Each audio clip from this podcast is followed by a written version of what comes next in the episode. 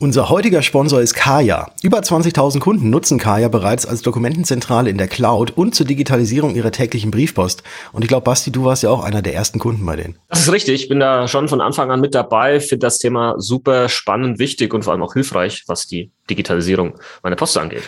Und wenn auch du mehr zum Organisieren und Bearbeiten deiner Dokumente in der Cloud erfahren möchtest, wie du diese zum Beispiel auch revisionssicher ablegst und dort verwalten kannst und natürlich auch, wie du es schaffst, deine physische Post komplett mit dem Kaya Scan Center digitalisieren zu können, dann schau doch einfach mal bei Kaya direkt vorbei.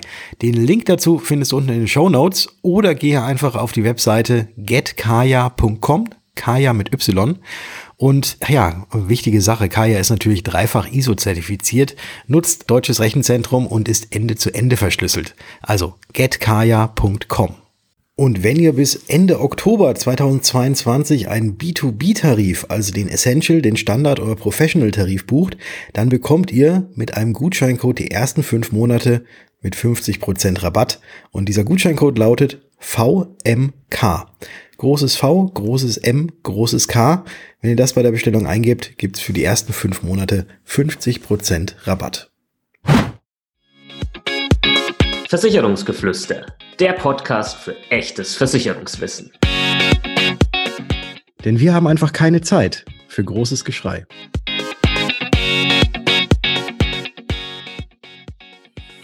Willkommen zurück zum zweiten Teil des Interviews mit Smaro Sideri und Doreen Gossert zum Thema Arbeitsrecht und Arbeitsrechtsschutz.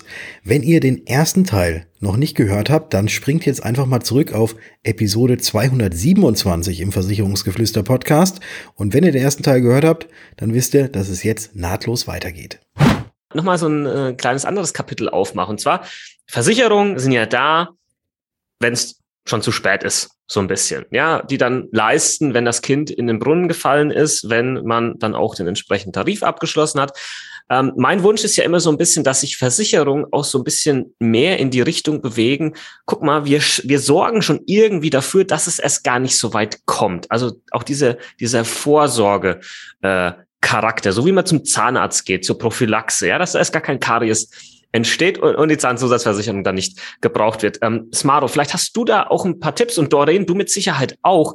Ähm, was kann man denn machen als Arbeitnehmer, um sich vielleicht schon gegen ein paar Geschichten einfach vorab zu kürzen. Ihr habt vorhin schon so ein paar Beispiele genannt, wo ich mir dann sofort gedacht habe, okay, Moment mal, sollte ich nicht, wenn ich jetzt einen neuen Job irgendwo anfangen würde, dem Arbeitgeber hier direkt mal einen Zettel hinlegen, wo der mir unterschreibt, so, ich darf mein Handy privat laden, ich darf irgendwie Sachen zum Arbeiten mit nach Hause nehmen und, und, und, und, und, und, und. Damit das, damit der da gar keine Handhabe hat, mir da irgendwann später mal einen Strick draus zu drehen. Gibt's solche Tipps für die Praxis? Habt ihr da vielleicht ein paar, die ihr den Zuhörern äh, an die Hand geben könnt? Also mir ist jetzt erstmal schon mal äh, den Rücken kalt runtergelaufen, als du von Zahnarzt gesprochen hast. Diese Themen. Äh, also ja, da kann sicherlich Doreen da äh, mehr was dazu sagen. Aber ich denke, gerade im Arbeitsrecht ähm, ist ja die Versicherung tatsächlich ja für eben die Fälle dann da, die halt dann eben schief laufen. Ähm, ja, was du ansprichst, was kann man denn vielleicht vertraglich vorher regeln? Das ist aber also aus meiner Sicht eigentlich rein arbeitsvertragliches Thema. Und normalerweise ist es ja so, dass ähm, solche Vertragsdinge ja von, vom Arbeitgeber kommen. Ne? Das heißt, der Arbeitgeber legt ja vor, das ist der Arbeitsvertrag, das ist die Zusatzvereinbarung, Datenschutz und weiß ich nicht was alles. Und es ist ja also eher nicht so, dass ein Arbeitnehmer äh, kommt und sagt, schau mal, ich habe hier was Schönes vorbereitet und doch unterschreibt es doch mal alles hier.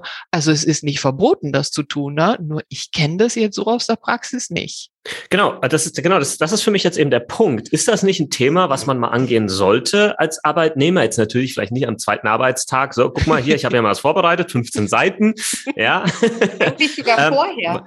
Genau, ja, oder äh, genau, weil, weil das sind halt Sachen, ähm, ja. da wird jetzt je, ich gehe mal stark davon aus, dass fast jeder, der das gerade hört, sagt, ja, aber das ist doch, das ist doch ganz normal, dass ich mein Handy auf der mhm. Arbeit lade. Ja, ja, das genau. ist doch, ne, das, so dieses. Das ist sehr gefährlich, weil wenn ja, genau. nicht geklärt ist, ne, dann kann Genau, wenn es nicht geklärt ist und ich genau. glaube nicht, ich glaube nicht, dass das in jedem Arbeitsvertrag drinnen steht, dass du dein Handy nicht laden darfst. Ja. Also ja, und deswegen, Ja. ja. Also da, da, muss ich nur sagen, na, das ist ja so ist dieses wirkliches Handyladen. Ich meine, es gibt ja so andere Fälle, äh, die ja so dann auch durch die Presse mhm. gegangen sind mit äh, Pfandbon äh, irgendwie. Ja, äh, genau. genau, oder hier so in meinem Raum, wo ich bin, sind es ja die Maultaschen. ja, dass ja dann der Maultasche dann äh, in einem äh, Pflegeheim äh, quasi, die übrig geblieben war, dann ähm, äh, gegessen wurde. Und das sind die Fälle, also das muss man sagen sagen, da muss ja dann im Vorfeld schon viel anderes schiefgelaufen sein, damit jetzt der Arbeitgeber, na, Dorin hat es ja vorhin schon so ein bisschen äh, geschildert, na, was man da ja irgendwo sucht, äh, um da jemanden zu sagen, so, und jetzt habe ich dich. Ja, also nicht, dass das jetzt hier so verstanden wird, um Gottes Willen, jetzt habe ich einmal Handy geladen und jetzt bin ich gleich meinen Job los. Äh, also so kenne ich es zumindest, na, dass das so die Dinge sind, äh, wo man sagt, so da will ich jemanden schon aus anderen Gründen äh, nicht mehr haben. Und da suche ich halt diese abstrusen Dinge da, ja.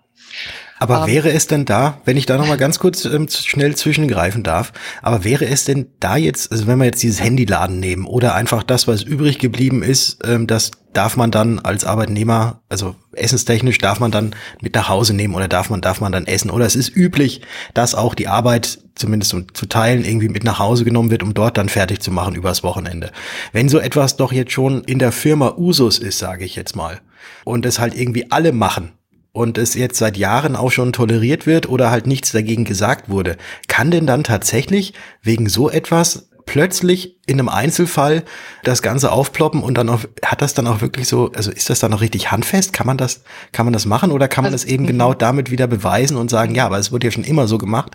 Der Arbeitgeber hat nichts dagegen gesagt und deswegen habe ich halt das gemacht, wie alle anderen Kollegen auch. Mhm. Also ich sehe schon mal, dass euch äh, diese arbeitsrechtlichen äh, Thematiken da interessieren und das ist ja auch super spannend, ne? deswegen mache ich den Job ja auch.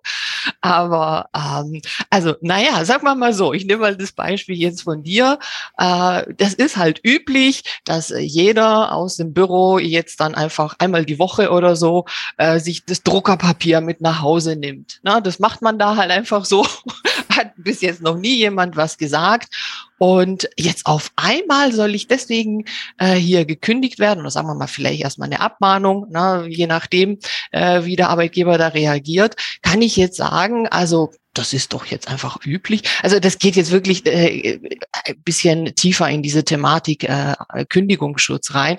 Also ich kann mich ja nicht auf etwas berufen, was von vornherein nicht erlaubt ist, na, das wäre ja auch sonst, wenn ich sage, äh, jeder klaut hier, sage ich jetzt mal so. das ist halt einfach normal. Ähm, Verstehe ich jetzt gar nicht, warum das auf einmal nicht gehen soll. Also das funktioniert. Aber kommen nicht. wir da nicht in diese, in diese, da gibt es doch, glaube ich, sogar diesen Begriff betriebliche Übung. Ja, aber nicht ja. da, wo von vornherein Dinge verboten sind. Also das, ja, das ist ja die Frage, wird es, ja. wird es konkret äh, untersagt? Also ich mache mal noch ein anderes Beispiel, was sicherlich auch ähm, wer zum Beispiel ein, ein Diensthandy hat, ähm, auch da gibt es ja immer die Thematik, ähm, was ist damit erlaubt? Ja, darf ich damit privat telefonieren? Darf ich mir äh, private Apps, äh, weil ich vielleicht das über die über die gleiche Anmeldung habe, ähm, darf WhatsApp genutzt werden. Dann sind wir ja auch wieder so ein bisschen in dieser Datenschutzthematik. Aber wenn es halt irgendwie alle machen und selbst mein äh, Vorgesetzter bei WhatsApp ist, also da denke ich mir dann schon so, ähm, ja, also da hat man doch sicherlich auch gute Argumente. Also dann zu sagen, ähm, der kann mir das ja nicht verbieten, was er selber lebt oder was in der Firma ähm, auch Usus ist. Und das, was Patrick aber vielleicht auch meinte, das Problem ist wahrscheinlich, ähm, wenn da so an solchen Dingen schon gesucht wird, dann wird man doch in der Firma vermutlich eh nicht mehr glücklich. Und dann sollte man eben gucken, dass man dann möglichst die Dinge für sich so regelt, dass man da in einem guten wegkommt für sich selber. Da sind wir wieder so bei diesem ja, Eigeninteresse. Man hat ja heutzutage auch in der Regel eine Möglichkeit, einen neuen Job zu bekommen. Da sieht ja der Markt für die Arbeitnehmer eher besser aus als andersrum. Ähm, ich gehe aber nochmal auf das ein, was auch äh, der, der Bastian gefragt hat. Am Ende des Tages ist es doch vielleicht bei so Dingen, die nicht klar sind, wo man selber vielleicht auch nicht so ganz weiß, ja, ist das jetzt äh, erlaubt oder nicht, ja, dann halt einfach fragen und am besten halt schriftlich. Also dass man sagt, wie ist denn das? Ich bin hier nicht ganz sicher, wie, wie ist es üblich? Also gerade wenn man neu ist in der Firma, wie wird das hier gehandhabt? und da tatsächlich einfach kurzes Mail und äh, Rückfragen. Und natürlich ist immer die Gefahr, dass man dann vielleicht etwas auslöst, dass überhaupt jemand mal drüber nachdenkt. Und gerade in der ganzen Regulatorik fällt mir das immer auf, dass dann Dinge wieder auf einmal plötzlich neu besprochen werden, ähm, die vorher irgendwie gang und gäbe waren. Ja, und vielleicht auch noch der Tipp vorher, bevor ich den Arbeitsvertrag unterschreibe. Also wie mit allem, alles, was man unterschreibt, egal ob ein Handyvertrag, ein Arbeitsvertrag, ein Mietvertrag. Lese und verstehe. Und wenn du es nicht verstehst, dann frag jemanden. Ähm, ist dann natürlich noch kein Rechtsschutzfall, ist dann letztendlich ja auch wieder eine Art wirtschaftliche Einschätzung. Aber wenn dort Dinge drinstehen, wo du denkst, ja, das ist jetzt aber ein bisschen komisch. Also ich hatte tatsächlich mal die Situation, da stand drin, dass ich unbedingt zum Betriebsarzt vorher muss. So und nun stehe ich in meinem Job aber nicht an der Maschine oder habe mit Patienten zu tun, dass das irgendwie eine Rolle spielen könnte. Und dann habe ich gesagt, äh, warum, weshalb, was, was soll das bringen? Und habe mich dann natürlich schon auch nochmal schlau gemacht und habe gesagt, ja, aber so in meiner Position ist das doch überhaupt nicht äh, relevant. Bitte streichen Sie das raus. Und das wurde dann auch rausgestrichen. Ähm, jetzt werden vielleicht die Hörer auch sagen, ja, das kommt wahrscheinlich auch darauf an, was man für einen Job hat. Wenn man unbedingt irgendwo reingeholt wird, dann hast du da auch eher Verhandlungsmöglichkeiten. Wenn du jetzt irgendwo so einen 0815 Arbeitsvertrag äh, bekommst wie 200 andere deiner Kollegen, ähm, also ich glaube, der Mitarbeiter im Automobilwerk am Rande von Berlin wird jetzt wenig Möglichkeiten haben, da groß rumzuverhandeln. Ne? Ja, also das vielleicht auch nochmal, ähm, ich, ich, ich kenne dich natürlich, Doreen, und äh, ich weiß, dass du überhaupt kein Problem damit hast, äh, zu sagen, Moment mal, nicht mit mir. Aber wenn ich jetzt mal gerade mal so vorstelle, jemand, keine Ahnung, ist 21, er hat sich irgendwie beworben, durch zig äh, Interviews durch und jetzt kriegt er einen Arbeitsvertrag und dann, gehe ich her dann ist schwierig, ja. und sagt, ja, aber Moment mal, guck mal hier, äh, dieser Absatz hier und der Absatz, Leute, Leute, Leute, den äh, entweder rausstreichen oder umschreiben. Äh, das, also Genau. Ja, das ich, ist ich mit meinen 21 Jahren hätte genau. das niemals genau. äh, hinbekommen. Ja. Auf gar keinen Fall. Ja. Ich auch nicht. Ja. und, also man will ja den Job haben, ne? das muss genau. man ja sagen. Das ist ja einfach äh, die Realität. Man hat sich also in der Regel hat man sich ja irgendwo beworben, weil man ja den Job haben will.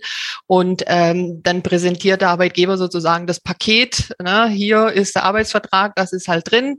Willst du es oder willst du es nicht? Ja, und ähm, in der Regel ist es eben nicht so, dass man da jetzt so ja groß rumverhandeln kann. Vielleicht ja tatsächlich ja später, wenn man äh, viel Berufserfahrung ja. hat und irgendwie super qualifiziert ist, dass man sagt, ja, nee, ich habe parallel noch drei andere Angebote und ja, man hat dann vielleicht ja noch andere Verhandlungserfahrung, aber in der Regel ist es ja nicht so. Ja. Aber Jetzt, jetzt gerade nochmal vielleicht nochmal ein, hoff, hoffentlich ein äh, Praxistipp. Jetzt gehen wir mal nicht davon aus, ja, dass die große Menge der Arbeitsverträge da draußen irgendwie so doof formuliert sind und irgendwie nachteilig für Arbeitnehmer. Aber ähm, Smaro, ist das vielleicht, ist das auch was, wo man, äh, wo du vielleicht öfters mal mit zu tun hast, dass jemand sagt, guck mal, ich habe jetzt einen Arbeitsvertrag vorliegen, äh, schau doch mal drüber, äh, passt das alles erstmal so im Groben und Ganzen, ja? Mhm. Ist das auch ein, ein, Thema oder was man vielleicht machen kann, machen sollte, einfach nur zu wissen, okay, das, das passt schon mal, ich muss mir jetzt keine Gedanken drüber machen, dass da jetzt irgendwie was drin steht, was mir irgendwann später mal so richtig auf die Füße fallen könnte. Also das würde ich mir mehr wünschen, dass äh, da mehr ähm, Leute kommen, bevor sie einen äh, Arbeitsvertrag unterschreiben und den ja mal, also prüfen, in Anführungsstrichen lassen. Das heißt, dass man einfach mal drüber guckt und sagt, ja, was bedeutet es? Also es sind ja schon ein paar Dinge auch drin, die ähm, vielleicht auf den ersten Blick nicht erkennbar sind. Also es sind ja in neueren Arbeitsverträgen zum Beispiel äh, die Urlaubsregelungen viel ausführlicher, als sie früher waren. Und das verstehen manche dann auch nicht gleich, warum wird es da jetzt unterschieden. Und da gibt es irgendwie 20 Tage und da gibt es 10 und dann aber so, wenn man da wieder irgendwie aus dem Unternehmen raus ist. Und also nach meiner Erfahrung ist es eher selten, dass jemand, bevor er einen Arbeitsvertrag unterschreibt, äh, den also zumindest von dem Anwalt, von der Anwältin mal anschauen lässt ähm, was aus meiner Sicht schon sinnvoll wäre. Ja, ist halt trotzdem die Frage natürlich, ob das dann so ist, dass man sagt, ja, nee, bevor ich den unterschreibe, äh, möchte ich dann jetzt doch, dass da irgendwas geändert wird am Arbeitsvertrag. Oder ob es einfach nur deshalb ist, dass man selber sich einfach informiert und weiß, aha, aha, so ist es zu verstehen. Also so habe ich es jetzt schon ein paar Mal gehabt, dass die Leute gesagt haben, nee, ich will da jetzt nicht noch irgendwie was verändern oder nachverhandeln, aber ich will, will einfach wissen, was es bedeutet und äh, auf was lasse ich mich da ein. Das das ist an sich nochmal ein Thema äh, für sich, muss man sagen, weil durchaus in Arbeitsverträgen immer wieder ähm, Regelungen drin sind, die arbeitsrechtlich nicht wirksam sind und äh, für den Arbeitnehmer das aber in der Regel nicht schädlich ist, weil der Arbeitgeber ja der Verwender dieses Vertrags ist und im Zweifel halt irgendwelche Fehler, äh, Unklarheiten zu seinen Lasten gehen. Also so ein typisches Beispiel ist ja, dass da drin steht, alle Überstunden sind mit dem Gehalt abgegolten. Und das ist halt eine nicht wirksame Regelung. Es ist aber für einen Arbeitnehmer nicht schädlich oder nicht schlimm, wenn, man, wenn er das so unterschreibt, weil im Fall der Fälle das halt eben unwirksam ist. Führt jetzt aber auch zu weit in arbeitsrechtliche äh, Spezialthematiken rein. Aber das bedeutet jetzt, selbst wenn im Arbeitsvertrag etwas drinsteht, was rechtlich nicht zulässig ist, kann es eigentlich drinstehen, weil dann eben diese sogenannte Nee, kommt dann diese salvatorische Klausel? Ja, ich glaube, die kommt dann, kommt dann zu tragen, dass der Rest noch gilt, aber das eben nicht. Und man sich, und sich der Arbeitgeber dann quasi eben nicht darauf berufen könnte, wenn man jetzt dagegen vorgeht. Obwohl man das ja ursprünglich mal unterschrieben hat. Genau, genau. Ja, deswegen mache ich ja inzwischen auch äh, ziemlich viele arbeitsrechtliche Seminare, also für beide Seiten, ne, also Arbeitnehmer und Arbeitgeber, damit man eben so ein paar wichtige Dinge weiß. Äh, also auch sobald man eben Arbeitgeber wird, sobald sobald man jemanden einstellt, sollte man da so ein paar Basics einfach wissen, die nicht so ganz selbstverständlich sind, weil das deutsche Arbeitsrecht halt doch sehr speziell ist, ja. Jetzt hatte der Basti am Anfang mich ja gefragt, dass er ja Teilzeit arbeiten möchte, aber sein Chef ja nicht so, nicht so ganz will und deswegen. Richtig mieser Chef übrigens, ja, richtig ja, mies. Richtig mieser Chef. Der Basti so einen richtig miesen Chef hat. Du bist doch sein eigener Chef, oder? Also in Wirklichkeit. Aber gut, äh, das erklärt einiges. Nein, also Basti ist ein Angestellter und möchte jetzt ähm, auf Teilzeit wechseln. Das war ja so die Ursprungsfrage und deswegen seid ihr jetzt ja hier. Der Chef hat gesagt, nee, Teilzeit gibt's bei mir nicht. Wie sieht das denn tatsächlich aus, Maro? Ähm, kann man einfach so sagen, von jetzt auf gleich oder irgendwie auch von jetzt auf in ein paar Monaten, dass es dann startet, ich möchte jetzt nur noch Teilzeit arbeiten? Muss der Chef dem Ganzen zustimmen oder ist das auch wieder so was, es kommt drauf an? Und ich glaube mal ja. Ja, das ist na, immer blöd, wenn man nicht einfach Ja oder Nein sagen kann. Aber ich meine, dann wäre es ja einfach auch langweilig. es gibt Ansprüche in ähm, ja, einem Gesetz, das äh, sich Teilzeit- und Befristungsgesetz äh, äh, nennt, äh, gibt es eben ähm, solche ja, Ansprüche auf Reduzierung der Arbeitszeit, die man eben beantragen kann in einem Arbeitsverhältnis. Ähm, da muss man halt eine Frist einhalten von drei Monaten. Und ja, das darf halt auch nicht so ein ganz kleiner Arbeitgeber sein.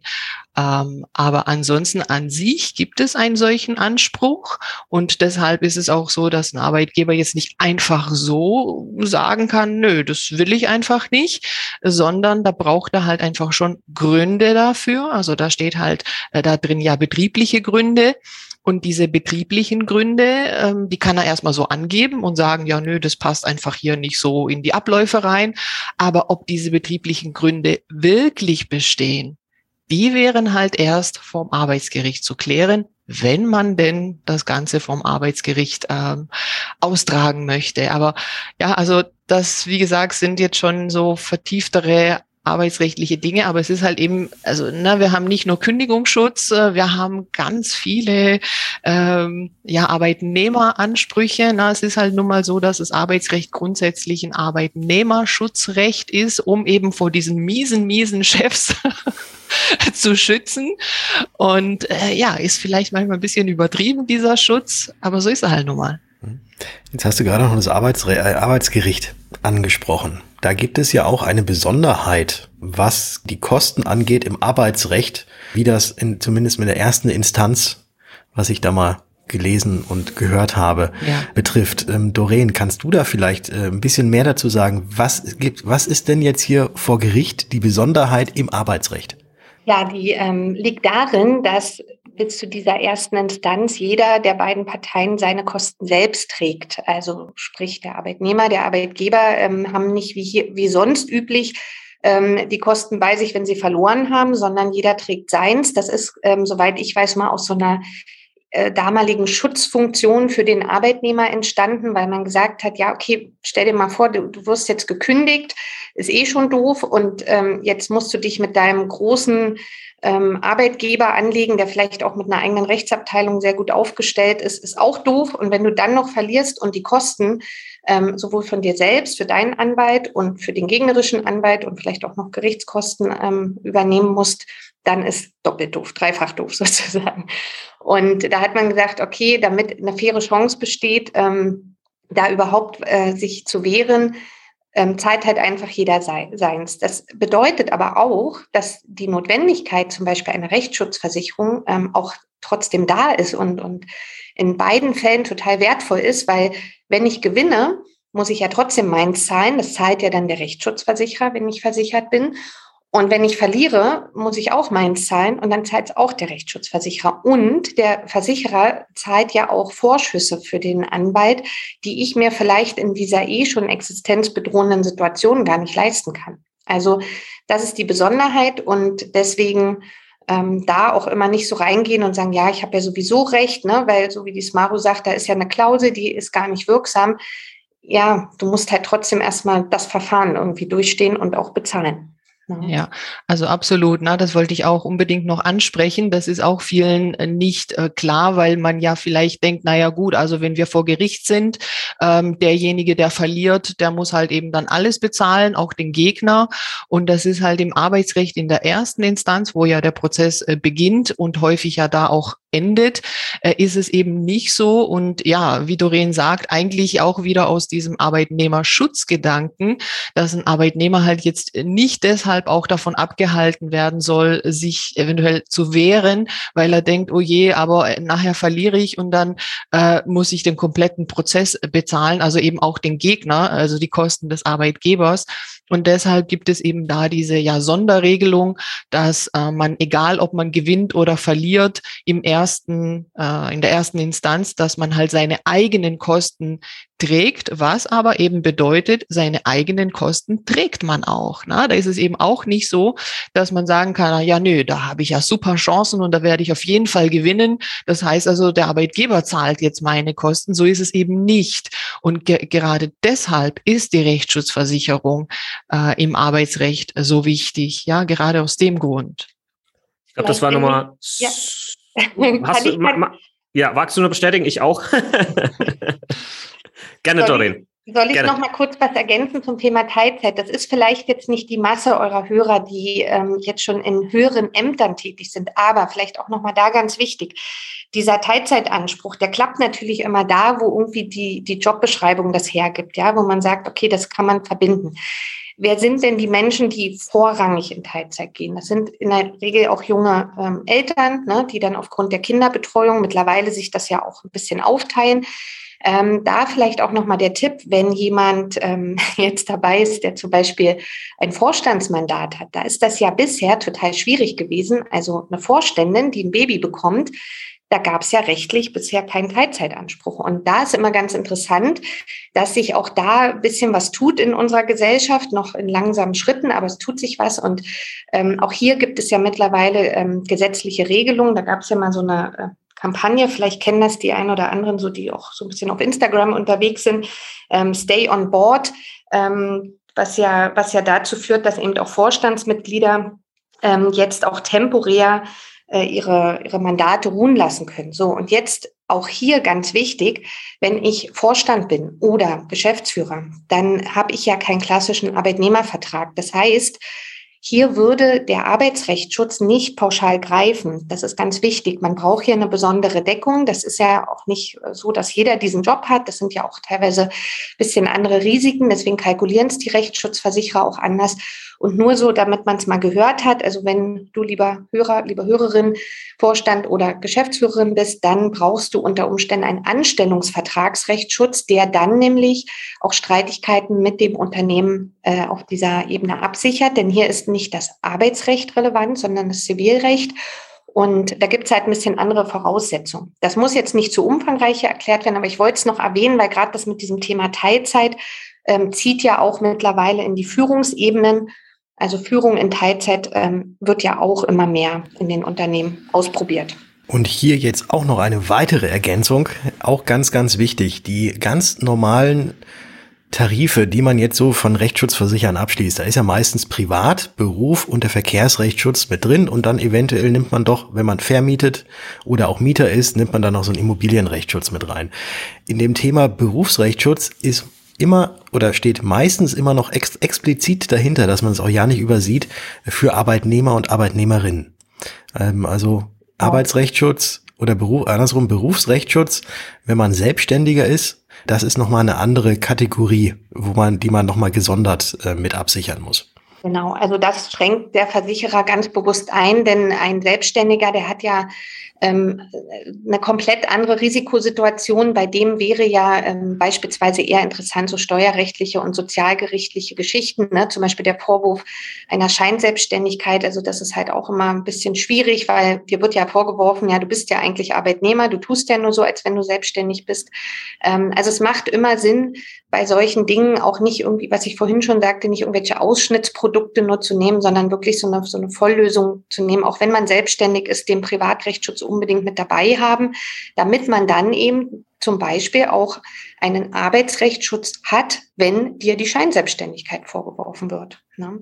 Genau. Aber das ist jetzt ähm, wirklich sehr speziell. genau. Aber eben äh, täglich vorhanden, ja. Wenn wir jetzt vielleicht nochmal äh, in, die, in die Praxis reingehen. Wenn jemand jetzt diese Folge zu Ende gehört hat und denkt sich, okay, also jetzt habe ich dieses Thema doch mal ein bisschen besser begreifen können und überlegt sich jetzt eben eine, eine Rechtsschutzversicherung für ähm, den Beruf, eine Berufsrechtsschutz abzuschließen. Was wären jetzt von euch beiden einfach nochmal wichtige Tipps, die man beachten sollte, bevor man diese Versicherung abschließt. Smaro, vielleicht fängst du mal an. Was würdest du sagen? Guck mal, Leute, wenn ihr euch sowas holt, dann achtet unbedingt vielleicht auf die folgenden Punkte, wo du weißt, die sind dann später, wenn es dann vielleicht zum Rechtsschutzfall kommt, einfach relevant. Ja, also was schon ein bisschen ja angesprochen wurde, der Zeitpunkt. Also wenn man da halt eben schon äh, Anzeichen äh, hat, dass es nicht so rund läuft in diesem Arbeitsverhältnis, da schon Gespräche gab oder so. Also da wirklich spätestens eben schon abschließen. Also wir haben ja schon gesagt, eigentlich idealerweise schon von Anfang an äh, bei Beginn des Arbeitsverhältnisses, ähm, weil ja eben geschaut wird, ähm, wenn es nachher dazu kommt, also nehme ich jetzt mal zum Beispiel so eine Abmahnung, äh, wann ist es denn vorgefallen? Und wenn halt dieser Vorfall, der jetzt dazu geführt hat, dass es eine Abmahnung Planung gab, äh, eben noch in dieser ersten Wartezeit der äh, Versicherung äh, ist, dann wird es halt nicht übernommen. Ja, aber ich denke mal, sonst die weiteren Details übernimmt mal Dorin. Genau, ich übernehme. Also mir würde jetzt ähm, Folgendes einfallen, einfach aus der Denke eines, eines Kunden. Also erstmal muss ich mir immer überlegen, wie hoch ist mein Risiko, dass das passiert, wie hoch bin ich auch bereit, ähm, vielleicht einen eigenen Anteil zu zahlen. Das heißt, ich habe ja in den Rechtsschutztarifen auch äh, immer, also mittlerweile fast immer eine Selbstbeteiligung. Es gibt nur noch ganz, ganz, ganz wenige Tarife im Neuabschluss, die ohne Selbstbeteiligung angeboten werden. Die sind dann in der Regel auch wirklich, äh, wirklich teuer. Ähm, daher erstmal gucken, was kann ich mir denn vorstellen, auch selber zu tragen. Man muss ja immer sagen, wenn man so einen Tarif hat mit einer Selbstbeteiligung, das ist ja erstmal gar nicht so dramatisch, denn für das Kleinkram-Zeug, äh, da kann ich ja dann die telefonische Rechtsberatung, die Online-Rechtsberatung oder auch ähm, so, so Vertragscheck und so eine Geschichten auch nutzen. Es spart am Ende eben auch Beitrag. Und da kommt es dann wieder darauf an, wie doll glaube ich denn daran, dass ich jetzt demnächst auch einen Rechtsschutzfall habe. Wenn ich da sehr entspannt bin, dann würde ich halt sagen, geh halt lieber auf einen Tarif, der ein bisschen mehr SB hat, sparst halt wieder Prämie. Da ähm, beim Thema Sparen kann ich gleich, auch wenn dies ähm, Disclaimer keine steuerrechtliche Beratung ist, ähm, aber nochmal auch den Tipp geben, der Anteil für diesen sogenannten Berufsrechtsschutz wird auch vom Finanzamt ähm, anerkannt als ähm, Werbungskosten so dass man sich da so, so ein Mini-Teil natürlich auch irgendwie ähm, äh, gegenrechnen kann. Dann ist noch wichtig, ähm, mal bei den Tarifen darauf zu achten. Es gibt im Markt immer mal wieder so Tarife, da sagt der Versicherer, ja, du musst aber erst eine Mediation machen, bevor du den echten Rechtsschutz bekommst. Davon rate ich tatsächlich ab, denn gerade ähm, die hat es vorhin auch erwähnt, in der Kündigungsschutzklage geht es um Zeit, da ist, muss man schnell reagieren. Wenn ich da jetzt noch groß äh, rum Mediationsverfahren laufen lasse, das funktioniert nicht. Ähm, und wenn dann der Versicherer deswegen nicht leistet, das ist einfach äh, nicht gut. Also so ein Tarif würde ich dann definitiv nicht wählen als Kunde. Und man muss sich nochmal überlegen, inwieweit bin ich denn bereit? Es gibt ja auch Tarife, ähm, da sinkt, also da hast du eine Selbstbeteiligung. Üblich sind da so Modelle, zum Beispiel 300 Euro. Aber wenn du eine Anwaltsempfehlung des Versicherers folgst, die haben ja auch, wir haben ja auch Netzwerkanwälte, die ja auch in den Fachgebieten sehr stark aktiv sind, dann halbiert sich die SB. Und da muss man auch drüber nachdenken. Also ich persönlich finde das gut, weil ich kenne jetzt nicht so viele Anwälte in meinem privaten Umfeld, wo ich sofort hinrennen würde.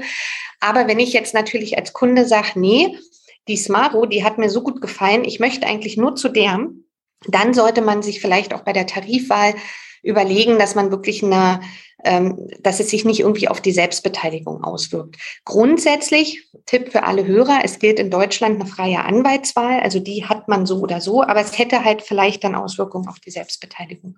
Und letzter Punkt, der Versicherer prüft tatsächlich auch im Arbeitsrecht manchmal die Versicherbarkeit von bestimmten Berufsgruppen. Das ist nicht so eine große Menge, aber es gibt ähm, immer wieder die Frage gleich am Anfang, ähm, was ist denn der ausgeübte Beruf? Zum Beispiel, wenn man Investmentbanker ähm, ich glaube auch Unternehmensberater oder Rechtsanwalt ist, dann sind diese Berufe auch direktionsanfragepflichtig. Ähm, das heißt, da wird dann schon auch geprüft, was, was ist denn das für ein Beruf und welches Risiko ähm, hat er? Bei Arbeitnehmern ist es nicht ganz so massiv.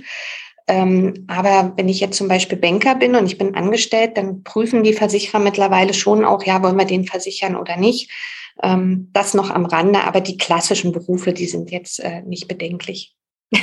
Vielleicht können wir über die Kosten nochmal sprechen. Ähm, also zum einen die Kosten, was denn so eine Rechtsschutzversicherung kostet. Ja. Also ja, klar, ja, je nach Tarif. Und äh, die Kosten, die halt dann sonst ähm, auch anfallen, wenn man halt eben einen arbeitsgerichtlichen Prozess hat. Also es muss nicht immer ein Prozess sein, aber wie gesagt, gerade bei einer Kündigung, äh, wenn man sich da wehren äh, möchte dagegen und die überprüfen lassen möchte, geht's nicht anders. Und also ich sage eigentlich immer ähm, zu denjenigen, die mich da äh, anfragen. Also das lohnt sich einfach, diese Rechtsschutzversicherung, wenn man in dem kompletten Arbeitsleben, in dem man ja doch viele, viele Jahre ist, die nur einmal gebraucht hat, weil man einfach so einen äh, Fall vom Arbeitsgericht hatte. Und das muss ja nicht sein, weil man selber jetzt irgendwas verschuldet hat, sondern weil halt einfach jetzt das Unternehmen zum Beispiel umstrukturiert und äh, verlagert oder was auch immer tut und dann äh, zum Beispiel betriebsbedingt Kündigungen erfolgen, die ja nachher vielleicht tatsächlich wirksam sein können. Ja, aber trotzdem ist eine gerichtliche Überprüfung möglich und auch häufig ratsam. Und ähm, deshalb also das Verhältnis, was kostet jetzt so ein Prozess? Das ist ja so, also das kann ja jeder äh, googeln. Äh, die Gebühren der Anwälte äh, sind ja gesetzlich äh, geregelt. Es gibt ja eine Rechtsanwaltsvergütungstabelle äh, und äh, zumindest das wird ja auch von der Rechtsschutzversicherung übernommen. Also so ist meine Kenntnis zumindest. Wenn jetzt ein Anwalt, eine Anwältin sagt, ja, nö, für diese gesetzlichen Gebühren, äh, das mache ich nicht. Ich rechne da noch irgendwie äh, das fünf Fünffache davon, da braucht er halt eine äh, spezielle Vereinbarung äh, mit dem genau. Mandanten. Genau.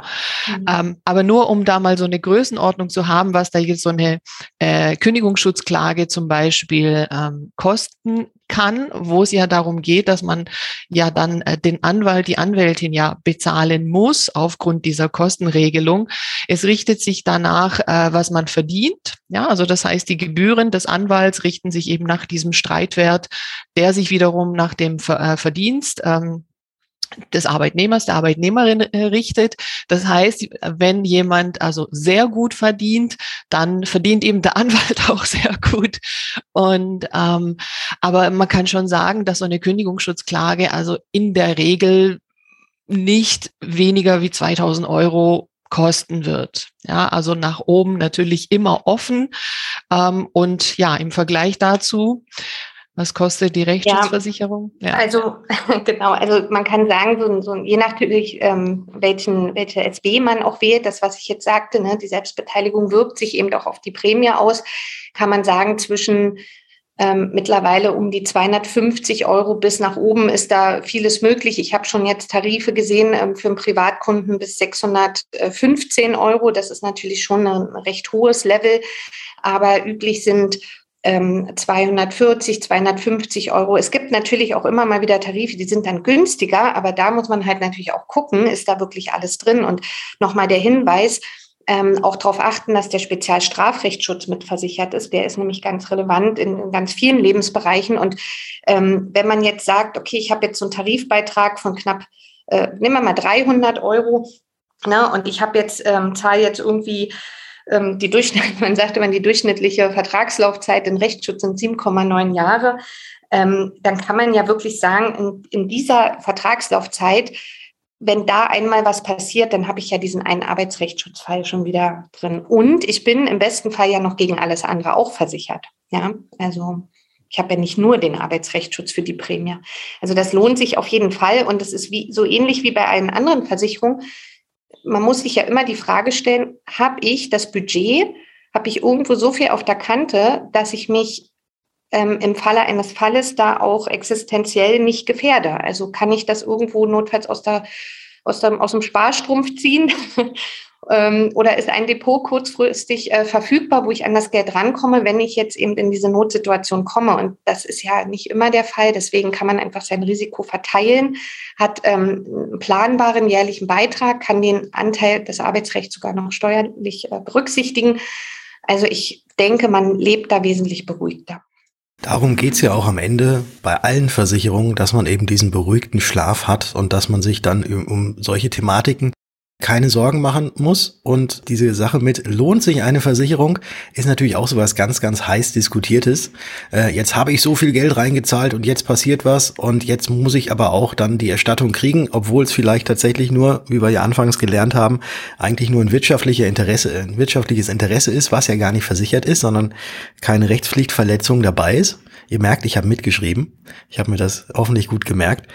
Da gut ist es auch, an, ja. die, die Thematik, äh, lohnt sich eine Versicherung? Ich glaube, niemand fragt sich, ob es sich lohnt, eine Kfz-Versicherung zu haben. Und niemand ähm, kommt dann irgendwie nach drei Jahren äh, und sagt, ja, jetzt habe ich drei Jahre keinen Unfall gehabt, jetzt kann mir die Versicherung aber gerne mal irgendetwas äh, bezahlen, was überhaupt gar nicht versichert ist.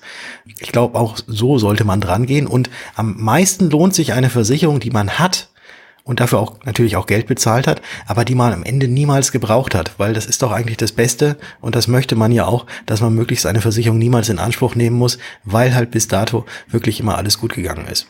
Ja, das wollte ich auch erwähnen und man hat ja auch gesehen, also wir nehmen ja jetzt diese Folge im, im Jahr 2022 auf und wir wissen alle, es liegen äh, ungewohnte Monate hinter uns. Ähm, man hat ja auch gesehen, dass durch ein, eine neue Lebenssituation auf einmal, dass die Welt ein bisschen durcheinander gerüttet wird und im Arbeitsrecht hat sich das natürlich komplett bemerkbar gemacht. Ja, also da war ja alles dabei von ähm, Kündigungen, Versetzungen, Kurzarbeit. Ähm, jetzt gehen wir in diese New Normal Welt. Das heißt, ähm, die Unternehmen richten sich da, wo es halt geht, auf ähm, Mobile Work ein. Die äh, Mitarbeiter bekommen teilweise Nachträge zu ihren Arbeitsverträgen, weil im Mobile Work muss ja auch ein bisschen was geregelt sein, damit das alle für alle Beteiligten klar ist. Ähm, wir haben die Situation generell mit Datenschutz im Homeoffice. Also da hat sich so viel getan, was ja die Rechtsschutzversicherer auch total gespürt haben. Und ähm, kurz nach dem äh, Ausbruch der Pandemie sind ja auch im Bereich Arbeitsrechtsschutz also so viele Anfragen wie noch nie eingegangen in, in einem vergleichbaren Zeitraum. Also dieses lohnt sich das. Ähm, ich sage immer nur, schlimm ist, wenn du es wenn du's nicht hast und dann auf dein Recht verzichten musst. Und wenn der Gegner halt stark und wirtschaftlich besser aufgestellt ist, dann ist es halt einfach Käse. Deswegen plädiere ich dafür. Mein Gefühl sagt mir, wir könnten das Thema mit Sicherheit noch sehr, sehr weit spannen, aber auch ich habe in der Folge tatsächlich noch einiges lernen können. Ich hoffe, die Zuhörer und Zuhörerinnen auch. Patrick, ich äh, vermute mal, dir geht's auch Absolut. ähnlich. Ähm, deswegen vielen lieben Dank, Smaro, vielen lieben Dank, Doreen, für euren Input, für diesen auch Austausch zwischen euch, wo wir einfach so im Hintergrund stille Zuhörer waren. Mir hat das super gut gefallen. Vielleicht ist das auch ein neues Format für die Zukunft. Müssen wir mal schauen, dass wir immer hier noch äh, den Versicherer mit dazu holen und dann eben noch eine äh, andere Seite. Mir hat das auf alle Fälle sehr, sehr, sehr gefallen. Und nochmal vielen lieben Dank für euch beide oder an euch beide.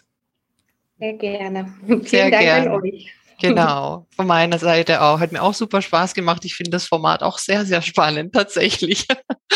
Ja, und wenn ihr noch mehr, äh, nicht nur von uns, sondern auch von Doreen und von Smaro erfahren wollt, dann ist jetzt der richtige Zeitpunkt aufzupassen, weil Smaro, wo findet man dich? Findet man dich irgendwo Social Media mäßig? Ja, also auf Instagram unter meinem Namen Smaro Sideri, da gibt's nicht so viele Anwältin mit Herz. Und ich habe auch eine Webseite teilzeit-anspruch.de, da sieht man eben auch, wo mein Herz schlägt. Und ja, ich habe auch einen Podcast übrigens, der heißt Mother's Comeback. Und ja, vielleicht ergibt sich ja da noch was.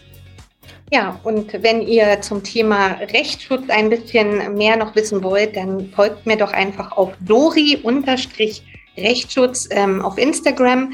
Ähm, ich bin unter meinem Namen Doreen Gossert auch in den einschlägigen sonstigen Kanälen wie LinkedIn zu finden und freue mich, wenn ihr da auch gerne mal ein Feedback hinterlasst und sagt, ob euch ein bisschen äh, das Ganze hier auch weitergebracht hat und ihr jetzt etwas aufgeschlaut worden seid. Und vielen herzlichen Dank fürs ähm, Durchhalten und Zuhören. In diesem Sinne hätte ich jetzt noch gesagt, wir hören uns. In der nächsten Folge. Ciao. Ciao.